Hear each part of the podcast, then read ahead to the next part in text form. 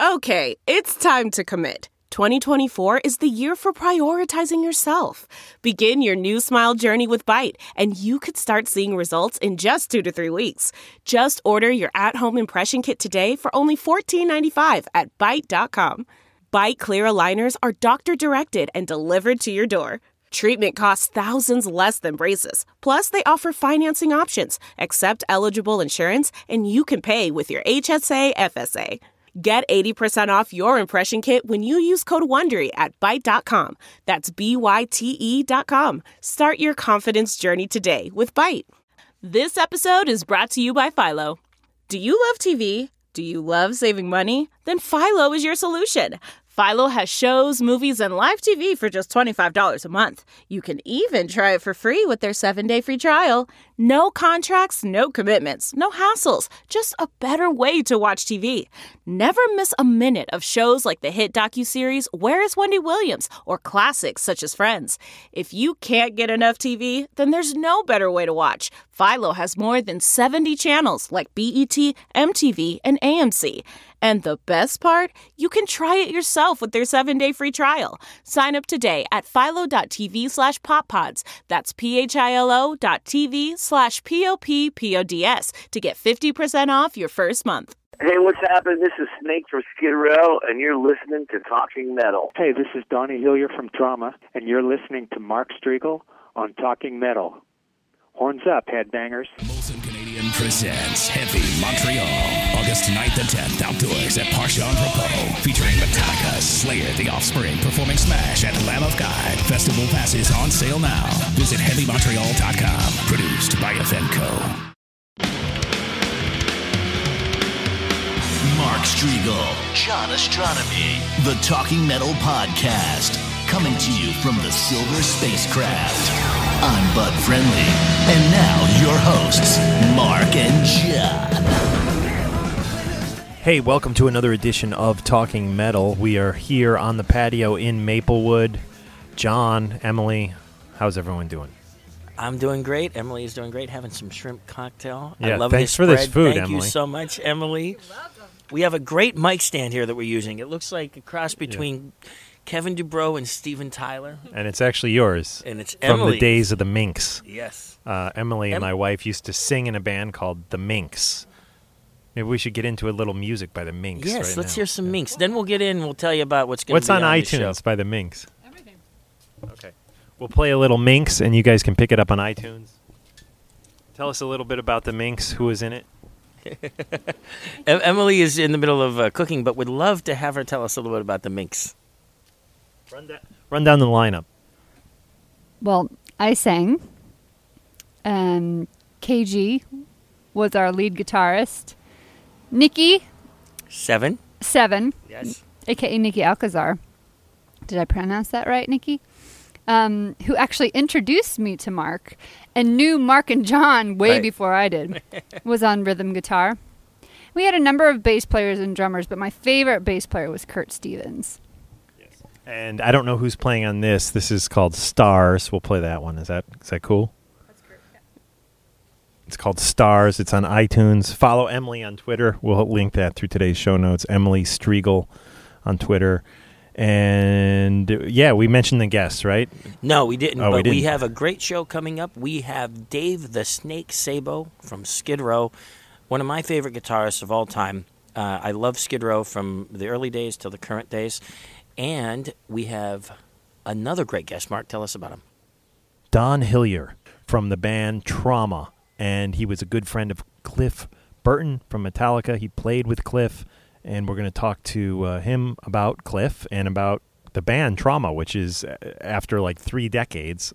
Yeah, three decades or close to three decades back together. Very cool. Very cool. Slightly new lineup, but yeah, it should be uh, it should be great stuff. I'm looking forward to hearing new music by the great cult classic metal band Trauma, which once featured the one and only Cliff Burton. And Mark, Trauma is from San Francisco, right?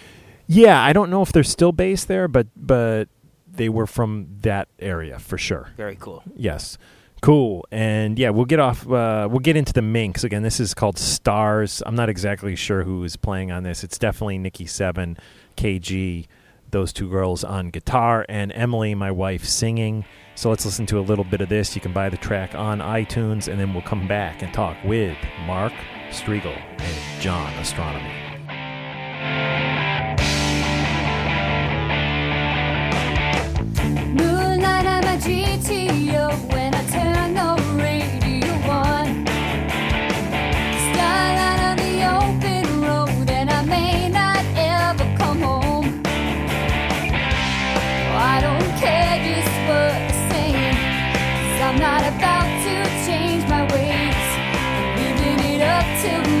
Dying day.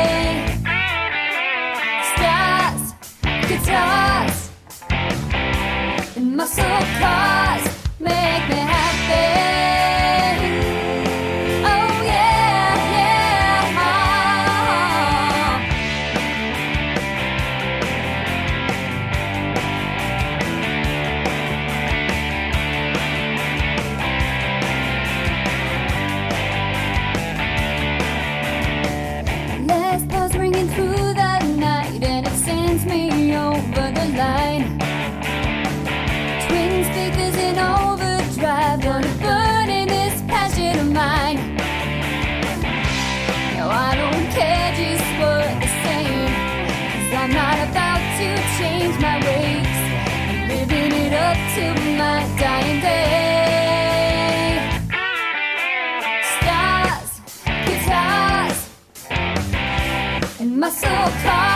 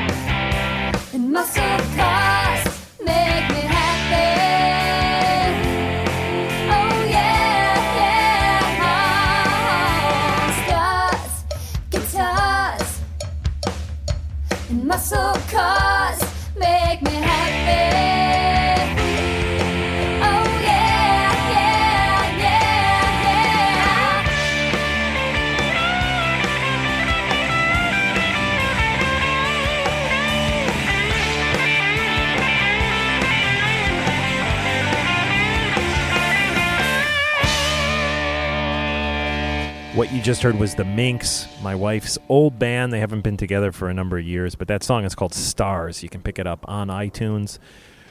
Let's get into uh, maybe a little Skid Row, John. That sounds excellent. I mean, I want to play some more obscure Skid Row stuff or off the beaten path or or not just the hits. However, I just love the hits and Cool. and Snake who's on the the show today. I mean, he was he was a big part of those hits. He wrote most of them with Rachel. I mean, those two guys were the songwriting team and uh, all the big hits, 90% of all Skid Row's songs come from those two guys. Cool. Very cool. And this is you can't go wrong with this. This is called Youth Gone Wild. by Skid Row on Talking Metal.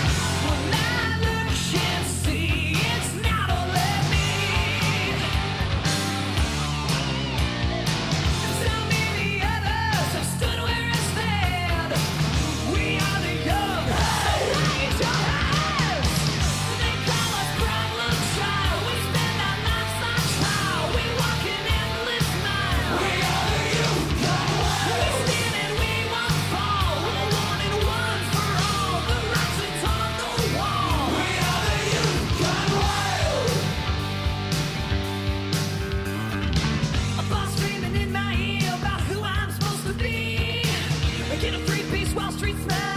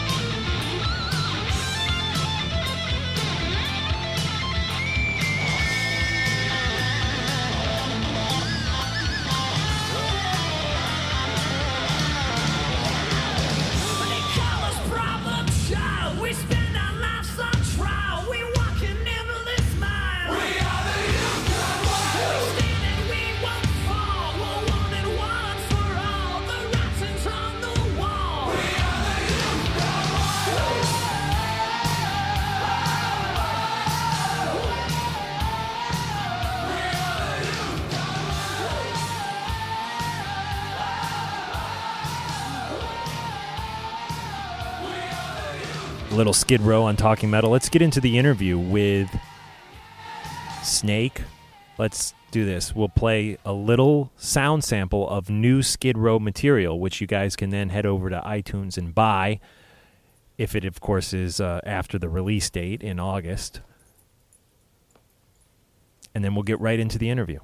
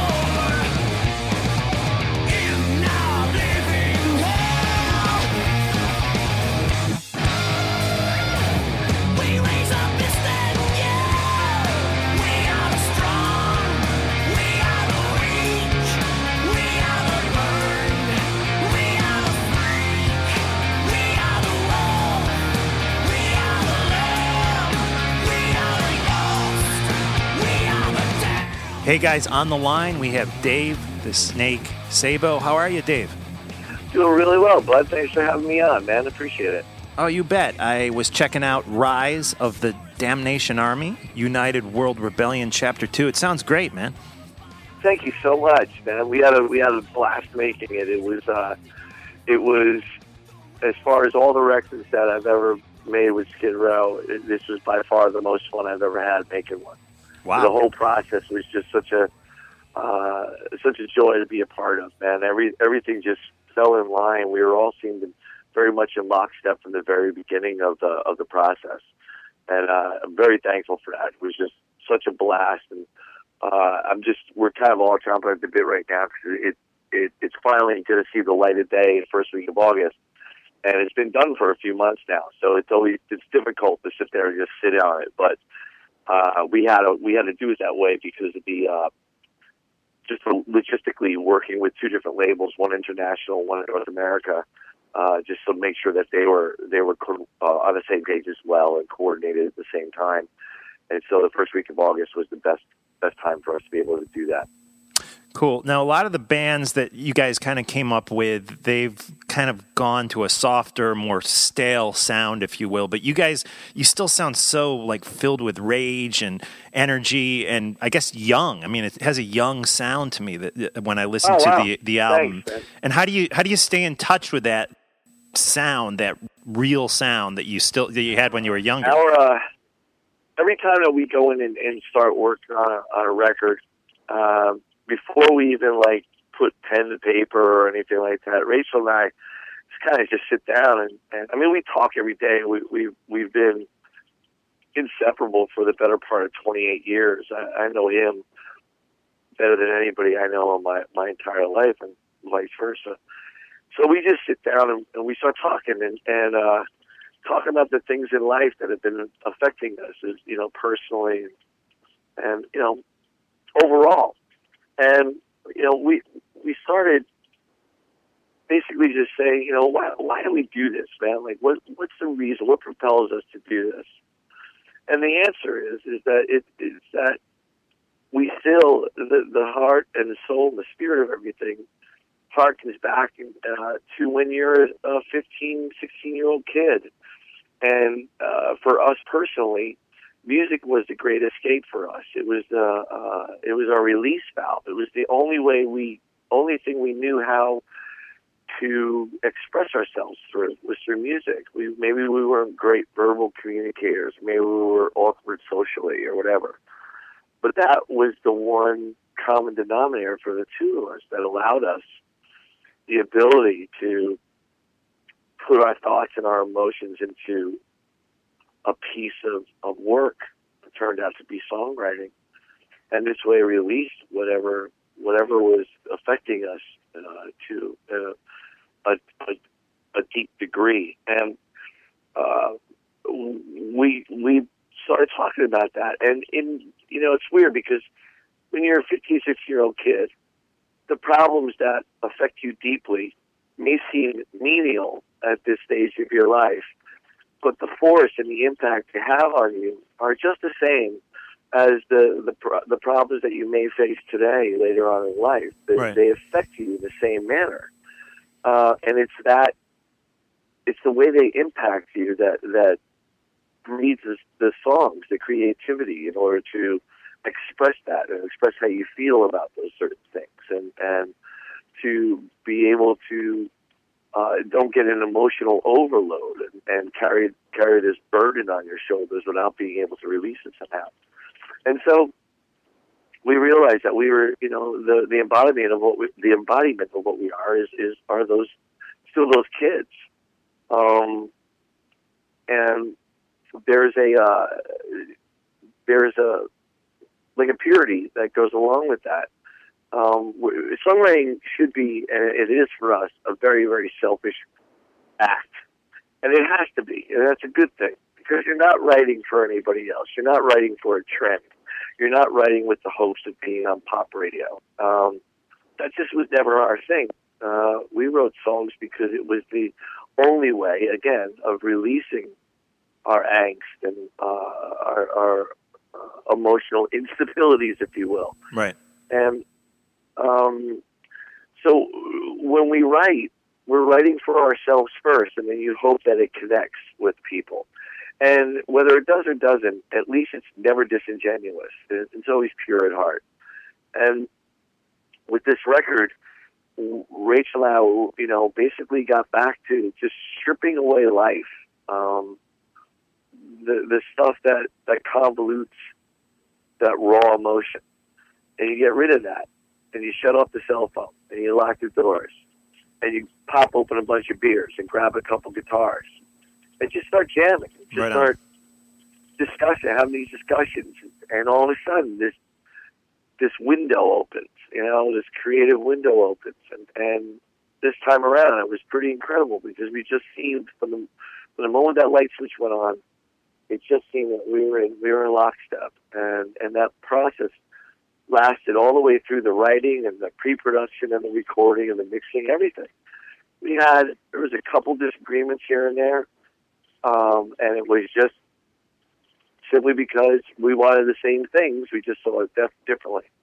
Nothing that was horrible or, or mean spirited or, or anything like that, antagonistic. It was just a couple things here and there. But for the most part, we were right in line, man. Everybody.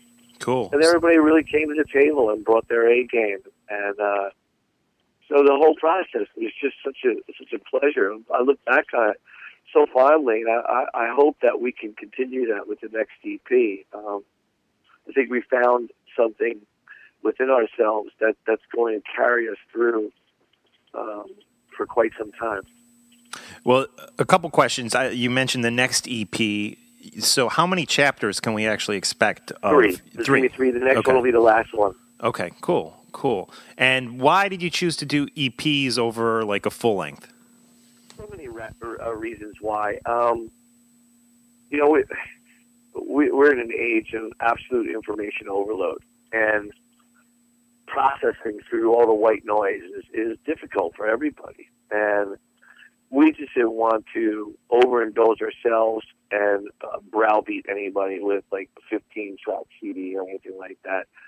Uh, We, we just don't have those, at least people I know just don't have the luxuries of being able to sit down and just just listen to a whole record. It's kind of sad, man. In, in, in reality, that we just don't have that time anymore. Life comes at you with some rapid fire speed through from all angles, and we are constantly being pulled. Life pulls us in every direction imaginable. So we just wanted to create something that was a lot less pressure on us, a lot more fun to do. You go in the studio for a couple weeks, you're done. You go back out on the road and you get to play it, and you hopefully people give it a shot and it leaves them wanting more. And you know, I uh, I think that at least for us, the days of uh, making a a 14 song CD and touring on that for two years, those those days are those days are over. We're I believe that we're in uh, more of a I hate to say it, but more of a fast food mentality in, in this day and age. So, you know, you kind of hit them quick and you go out, you tour for six, seven, eight months at a time and go back in, and record more music, do it again. And I think that if you have a constant flow of music coming out, it's always fresh. Uh, it's you're very much in the moment when you're recording and writing it, um, and it doesn't lose its fervor. You, you, you kind of don't get browbeaten uh, by being in the studio for months at a time, or the audience doesn't get browbeaten by you know 15 songs. We just don't have that luxury anymore in life. Right. Um, it, and I, I hate to say that because I, for me personally, I'm I'm fortunate enough that I can just sit there and lie in my bunk at two o'clock in the morning while I'm on the road and listen to my favorite albums and whatnot uh, ad nauseum. And but you know, general public is not afforded that opportunity. A lot of times, a lot of times, music becomes um, it's background music, whereas Yeah. for us, it's it's the fabric of our lives, man. It's it's as important, if not more important, than it ever was. Right, right. Um, a couple great covers on on this EP as bonus thanks. tracks, I, I Thank you. guess. And "Rats in the Cellar" just kind of brought me back to Yeah, yeah, us too. to the old days when I first saw you guys live. I think it was on the Aerosmith tour back in January of 1990 at the Spectrum in, in You're Philadelphia. absolutely right. Good memory. Yeah, and how about memories from you about that tour um, with Aerosmith? Any any stories you could share?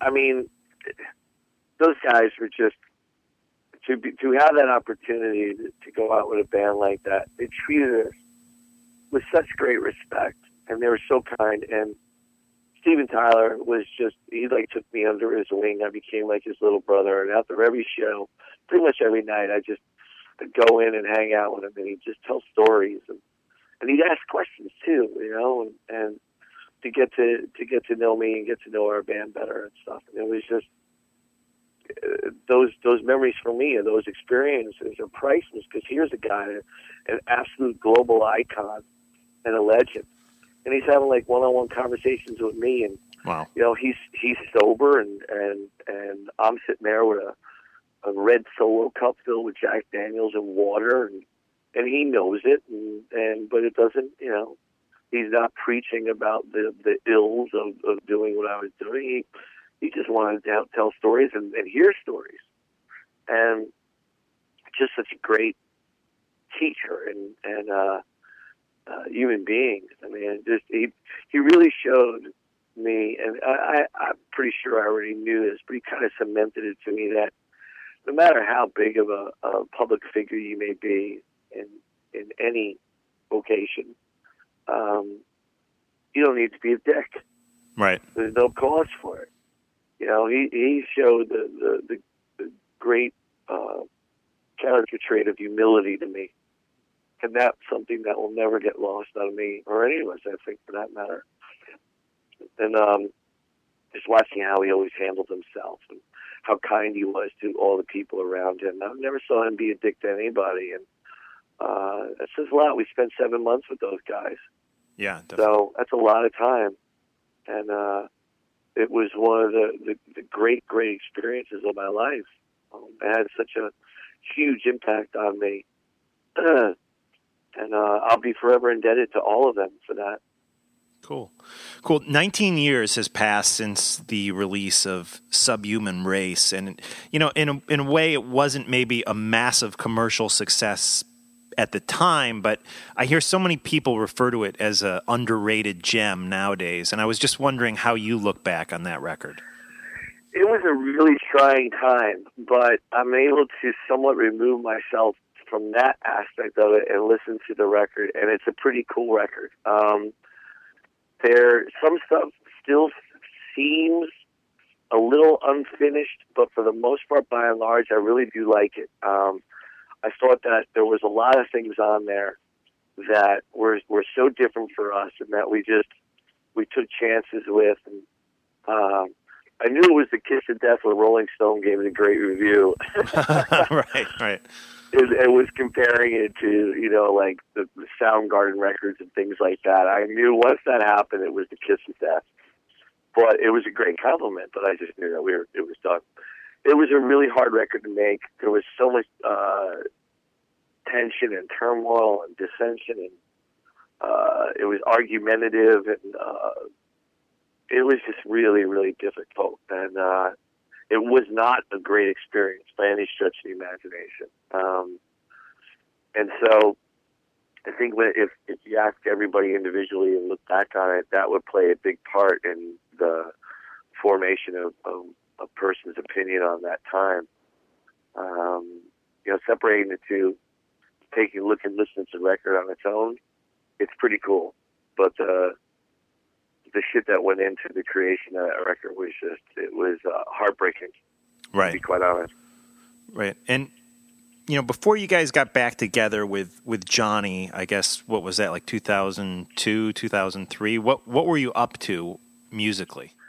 We were doing a whole bunch of different stuff. Uh, Rachel Scotti and I had like this side band called Ozone Monday that was more of a like a sort of a, a not a pop oriented thing, but much more mainstream than than uh, you know the direction that we were going with Skid Row and um, and uh, Rachel was also producing other bands. He was had Prunella Scales, which was his uh, another band he had on the side, and uh, I had built a studio at my house, so I had uh, I had bands and artists coming down there to do records and stuff like that. And um, I had done some stuff, some soundtrack work uh, for a couple different movies, and um, basically just uh, it was all still music oriented. Um, I guess there was there'd be no way around that, um, which is great. Right. Uh, it's just that you know at that time, Skid Row needed to needed to be buried up to its neck for a little while, Right on. and uh, not completely buried, just up to its neck, and then uh, and then get resurrected a little bit. Cool. Well, the new EP sounds great. Johnny's voice is sounding great, and, and you guys, like I said, you're just on fire. So I definitely recommend that all the Talking Metal listeners check out Rise of the Damnation Army, which is chapter two of United World Rebellion. Snake, thanks so much for talking with us. Oh, thank you, man. I really appreciate the time. I really do. It means the world to us, and uh, I'm glad that you like the EP, man. It uh, it means that means a lot to me as well. So uh, I appreciate your support, and uh, hopefully we'll uh, we'll see you and talk to you soon. That would be great. Are you still living in New Jersey? I actually uh, I live in Long Island now. Oh, I Long Island. okay. yeah, I lived in L.A. for 13 years, and I, about about two and a half years ago, I moved back to uh, the East Coast, and I, I couldn't be happier. Cool. I saw I saw your number, your area code, like ah, Jersey boy. Yeah, North Jersey. Yep. Yep. Awesome. Cool. Snake, thanks so much. Thank you, brother. I appreciate it. Hopefully, we'll talk to you soon. Yeah. All right, bud. Bye.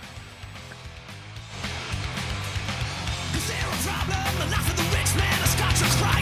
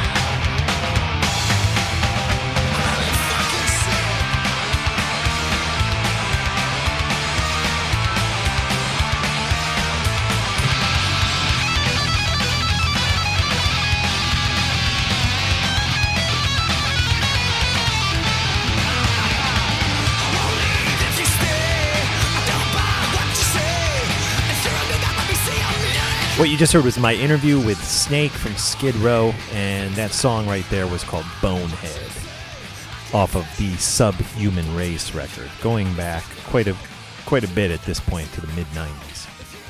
Very, very cool. Let's get into the interview with our main man from Trauma. He is the vocalist. His name is Don, and he was a good friend with Cliff Burton back in the day and played with Cliff Burton. If you guys haven't heard the reissue of Scratch and Scream by Trauma, it is great. And again, it includes three songs that Cliff played on prior to um, joining Metallica. Now, again, these are the bonus tracks that were on the 2013 re release of the Scratch and Scream record by Trauma. Cliff was not on the original release back in 1984, but when they re released it last year in 2013, they added these three bonus tracks, which we talk about in the interview. So let's uh, let's do it. How about we get into a little classic trauma right now with Cliff Burton on bass, and we'll follow that up with my interview with Don Hillier. Perfect, Mark.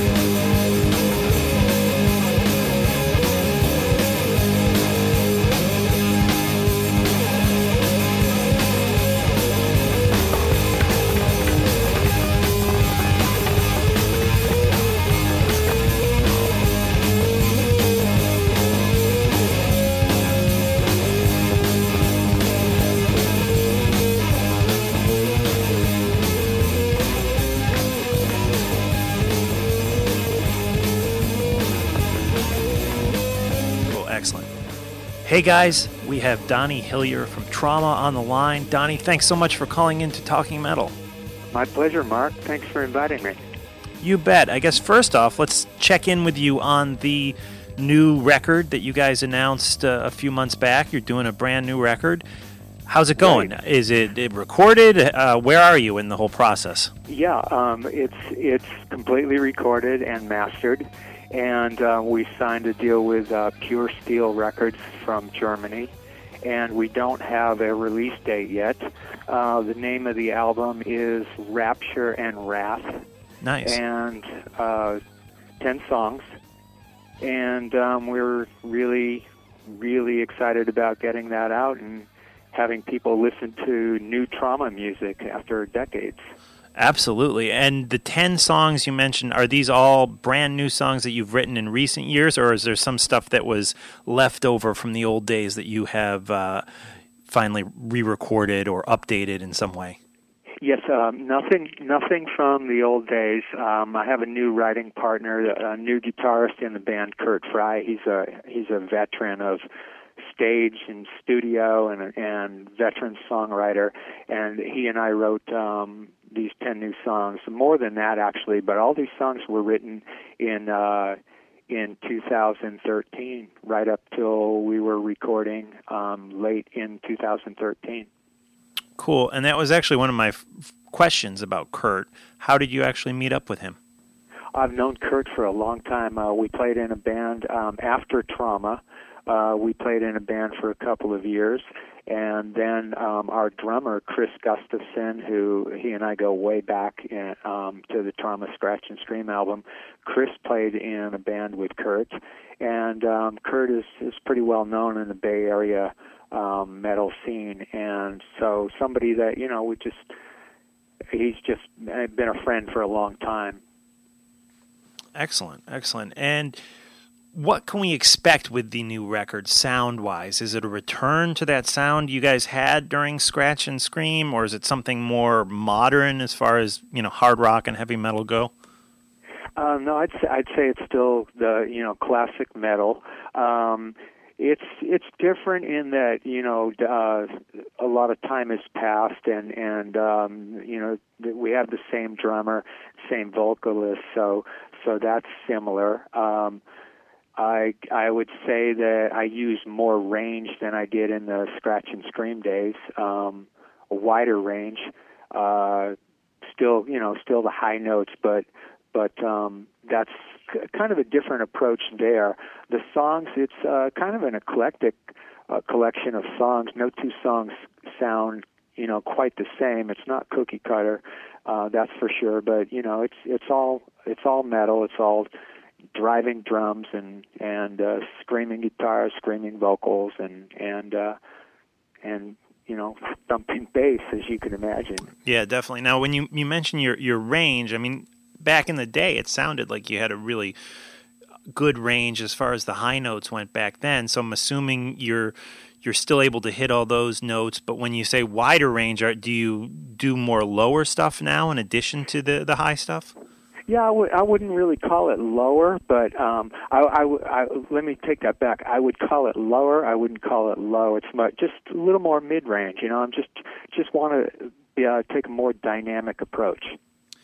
Cool. Um, back in the day, it was all about well, if you if you can hit high notes, just hit them. You know, and uh, it was all about um, you know doing that. And and now it's just it, it's a little more singing and. uh and but yeah, I still I still have a higher voice than than most certainly than than uh, you know the approach that a lot of people in metal take these days. Excellent. When will I be able to hear this stuff? Um, I am I'm not sure. We don't have a release date yet, um, but I will definitely make sure that you know you get a preview of it. Um, of, as you can imagine, um, the record company you know they they want to uh, you know manage uh, the promo on that and and or coordinate um, with our publicist um, Scott Thomas who who you've interacted with Right, right. uh, so in the meantime you know w- uh, we haven't gotten any kind of green light to let anybody hear it uh, very few people have heard it so far, and and unfortunately, you know, we're excited to get it out there, but that that's just the approach that you know a record label will take at this time. Sure, I understand. Uh, of course, I got to travel back in time with you and, and talk a little bit about the old days. We're very excited about the new stuff, but of course, we got to talk about the old stuff. Going Sure. going back last year, the classic, almost uh, an album that's almost taken on like a cult status through the years. The Scratch and Scream record was was re-released, reissued, and one of the exciting things about the uh, reissue is it included three additional songs that included your original bassist Cliff Burton. I I want to first talk about those three songs. The one song, Such a Shame, is that the same version that was on the Metal Blade Metal Massacre 2 record? I I think it is. It's funny that you're asking me the question because I I've never thought of that. I I think it is. Um, I'm sure it is. Uh, we uh, I I think we only did one one set of sessions on that song. That was the first song we ever recorded. That was um, I I think the first time probably any of us were in a recording studio, a real recording studio. And, then, And uh, oh, go ahead. Go ahead. no, I, I was just going to say I'm I'm pretty sure, Mark, but I've never even thought about that. That there may have been some alternate versions of it. And then there's two other songs, Woman Be Gone and We're Going Off. Were those Right. two songs recorded at the same time as Such a Shame, or was that a different session? Um, different sessions. Uh, Woman Be Gone. Uh, we had we had a manager um, back in the early '80s, and he was kind of a notorious guy.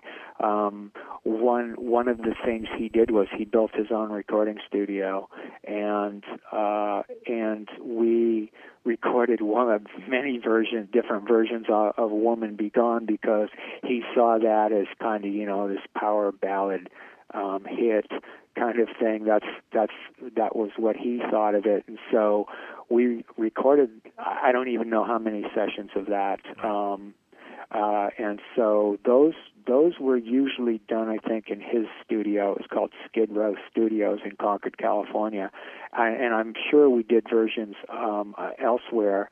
I know we did videos of it elsewhere, but and then we're going off. Uh, I think we recorded that in a studio down in L.A. and that's that's kind of a jam song. And uh, and the interesting thing about those three cuts is those you know those were really early days and um, like I pointed out in the liner notes of, of the reissue of Scratch and Scream, you know, our sound was really changing a lot. Um, and because those were really, really early days of heavy metal. Yeah, totally. And the one thing that I found fascinating, and I'm sure maybe other people have picked up on this, at least I assume they have, in We're, we're Going Off. Now, that, that whole bass jam solo with the drums going behind it in the, in the middle is very similar to what Cliff went on to do with Metallica on a song called Anesthesia Pulling Teeth. Is, That's exactly right. is that is that something a lot of people are picking up on? Uh, yes, yeah. I mean, not everybody who whom I've talked to, but but a few other people. But yeah, that's that's a very good observation, Mark, and and you're dead right about that. So that's something that Cliff was basically doing with you guys, and then later it became this, you know, world famous, almost iconic metal song with with Metallica. Right. Yeah. Yeah. You got out the wah pedal, and uh, you know, and the the red hair was flying, and yeah, definitely, Yeah, very cool. And it was very cool. was like when you guys, I don't know if you were involved in the legal ends of getting these three songs released on the reissue, but is this something you had to approach like Cliff's family about, or was there anything like that that had to go on in order for you to release them? Maybe even rep- approach Metallica. I doubt you'd have to approach them, but you never know. Um, not Metallica, but um, but um, uh, definitely Cliff's dad, uh, Ray Burton. Um, he remembers us well and um, gave it his blessing. And yes, we did we did um, want his blessing. We didn't want to do anything without without it. Um, Shrapnel Records uh, and and another member of the band were were the ones that uh, coordinated that with Cliff's dad. Okay, cool. I don't want to make the whole interview about Cliff, but a, a couple more quick questions. When when Cliff left Trauma before you recorded Scratch and Scream, was was it a, a friendly parting, or were you guys? I mean, a lot. I've been in bands, and a lot of times when the bands break up or somebody leaves, you know, you're suddenly not friends anymore, and there's hard feelings. Was was there any of that with Cliff leaving you guys? No, um, there wasn't. As a matter of fact, um, w- especially a couple of us, we we were we really you know liked Cliff a lot. Um, we were pretty close to him, and actually, um, Mike Overton, the original uh, one of the original guitarists of the band, and and I were we were at Cliff's first gig with Metallica Oh wow. w- we remained friends. Uh, we um, were backstage with him. The last time we saw him was backstage uh, at the Cow Palace um, when they opened up for Ozzy, and uh, and no, we re- we remained friends. Um, there before he left for his last tour, before he died. Trauma and um, Metallica had had rehearsal rooms side by side for about a week or so um, before they left for that tour, and you know where they, we went out for drinks with Cliff and, the three of us, and uh, no, we we remained friends and um, didn't didn't want to see him go, but we respected his decision. Um, it when when he left the band, it was kind of an emotional meeting, and and uh, you know he he said it had taken a year for him to you know want to go in that direction, and um, you know so. I mean, yeah, Cliff was just such a straight shooting guy and and just a sincere guy and and uh somebody we really cared for. So the friendship remained. Um, Mike and I were at Cliff's funeral, and yeah, I, I just have great memories of him and and great thoughts about who he was.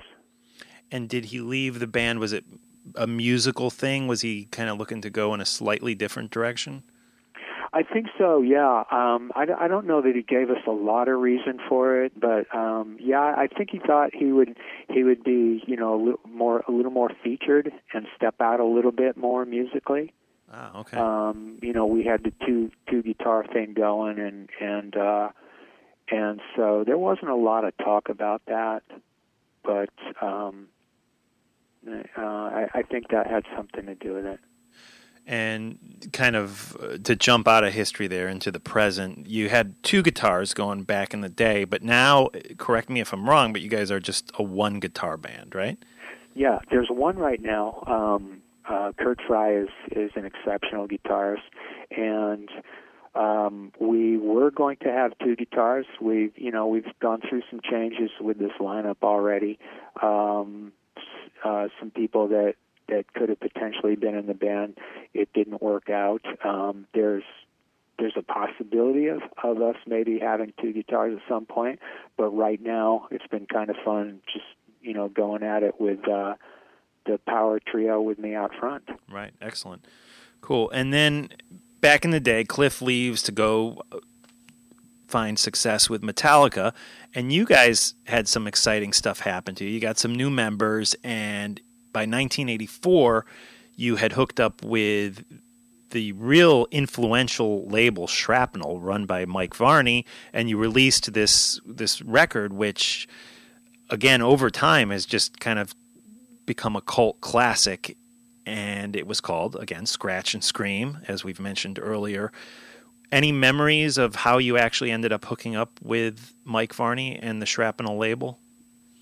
Um, I guess I, you know I'm not sure when exactly I met Mike, um, but I think it you know the the scene was pretty pretty active then. I mean we're talking we're talking Metallica, Exodus, Vicious Rumors, Trauma, you know, um, bands playing regularly around San Francisco, and and Mike as you say, Mike Mike is very well known, and he was writing a an article for um, Guitar Player magazine, and you know he he's already been associated with Yngwie Malmsteen, and and so I guess at some point he he was seeing us, you know, playing on the circuit, and um, it- yeah, it's it's funny you ask because I don't really remember how that started.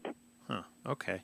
I do, you know, uh, I, I do remember him, you know, being at gigs and um, and you know previewing, um, you know, our repertoire before we went into the studio at, at rehearsal. Interesting.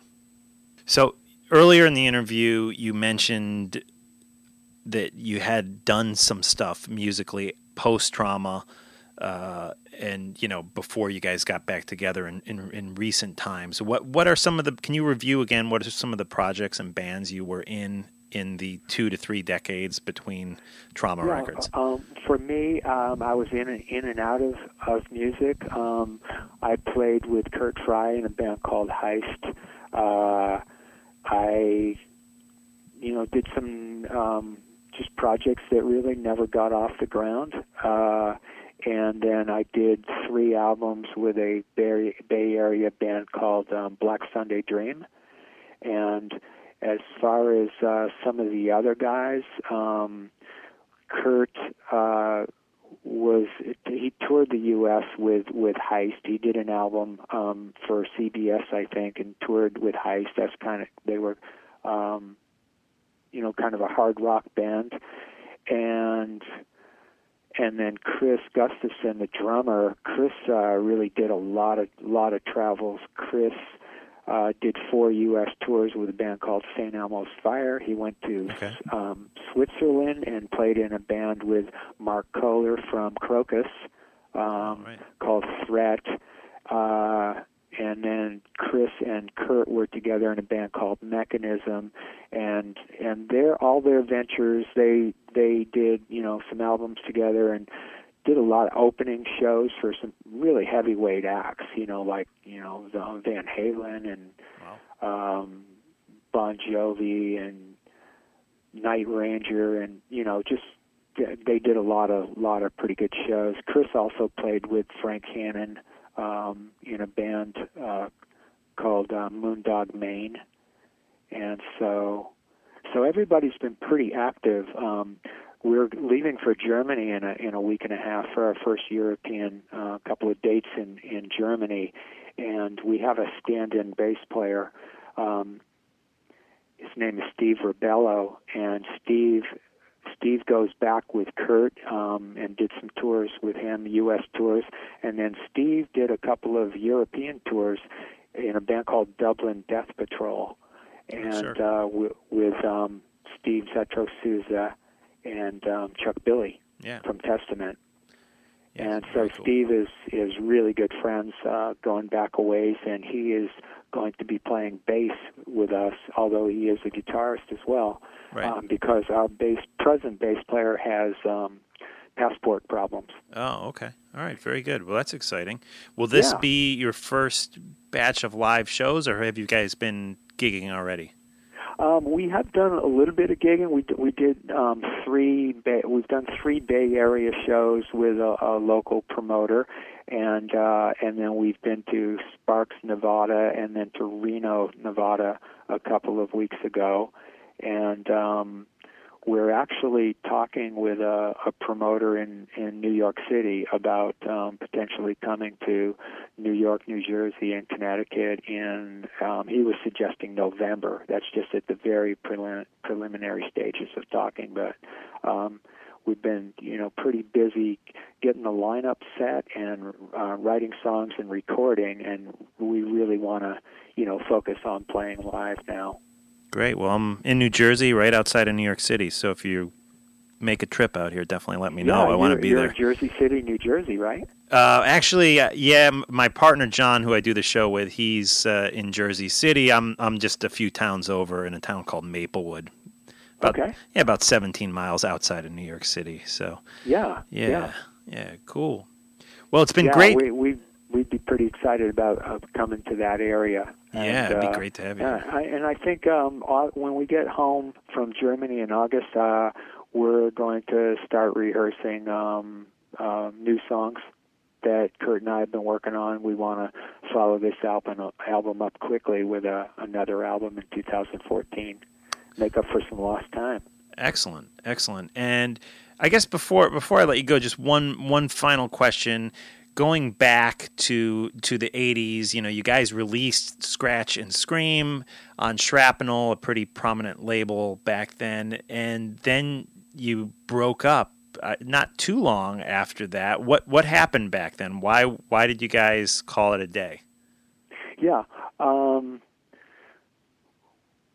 well, we didn't have management at the time, and I and I think that you know that's not not the key reason, but I think that could have held things together a little bit better.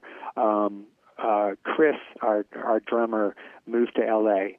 Um, with his wife, who was going to school there, and the intention was, you know, that he'd be home often, and we would, you know, continue. But time and distance had a factor there and uh, we started our our bass player who was on Scratch and Scream album, um, Lucas, um, kind of became hard hard to locate.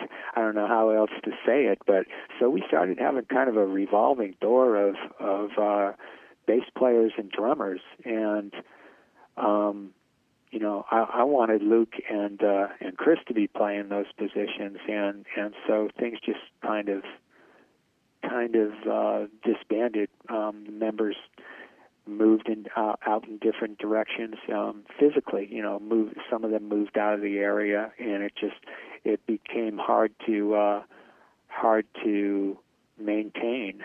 Um, we didn't have the internet in those days. Um, didn't realize that that some people were um, you know reviewing the album really well and uh, we just had had a, a terrible P, uh, a non-existent PR machine, I should say. Right. Um, we just weren't very savvy about all that, and and so um, regretfully, uh, just like I said, didn't didn't have the organization to keep things going.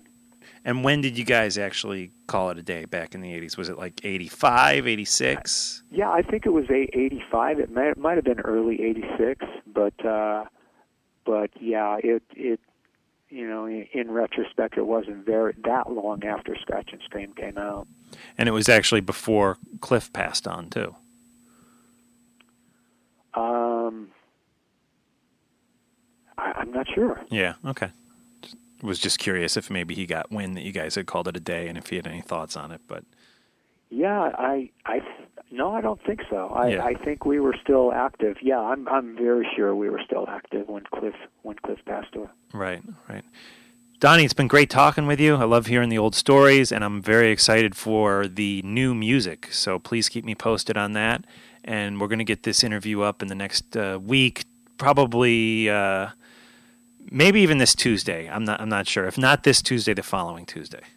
Take your time, Mark. I know that you're uh, you, you said some of your interviews are backing up, and um, and thank you very much for inviting me. It's, it's been a pleasure talking to you. I hope that I meet you face to face Yeah. soon. Well- and uh, and um, you know, I know you and your partner have, have done some great work. You've inter- interviewed some terrific people, so I appreciate all that. And and again, thanks for your time.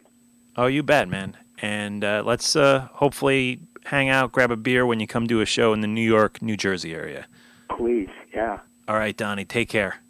You too, Mark. Have a great Bye weekend. Bye. Yeah, you too.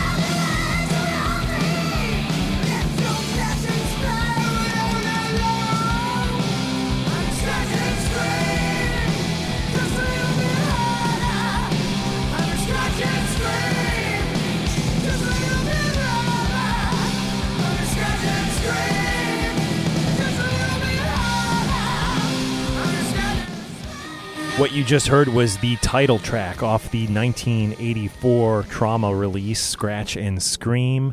I'm here in Maplewood with John Ostronomy. Thanks for making the trip out, man. Hey, thanks for having me, Mark.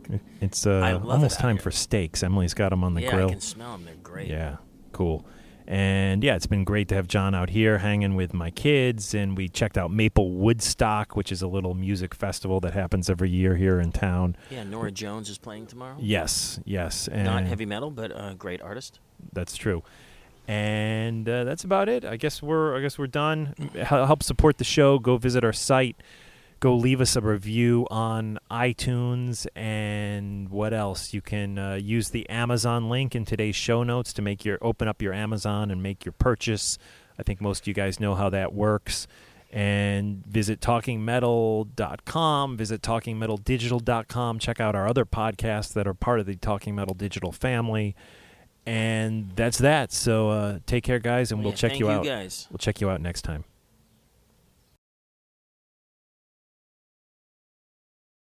One, two, three, four. Those are numbers. But you already knew that. If you want to know what number you're going to pay each month for your car, use Kelley Blue Book My Wallet on Auto Trader. They're really good at numbers. Auto Trader. You know how to book flights and hotels. All you're missing is a tool to plan the travel experiences you'll have once you arrive. That's why you need Viator. Book guided tours, activities, excursions, and more in one place to make your trip truly unforgettable. Viator has over 300,000 travel experiences to choose from. Everything from simple tours to extreme adventures and all the niche, interesting stuff in between. So you can plan something that everyone you're traveling with will enjoy. Real traveler reviews give the inside scoop from people who've already been on the experiences you're considering. So you can plan with confidence. Free cancellation helps you plan for the unexpected, and 24 7 customer support means you can travel worry free. Download the Viator app now and use code Viator10 for 10% off your first booking in the app. Find travel experiences for you. Do more with Viator.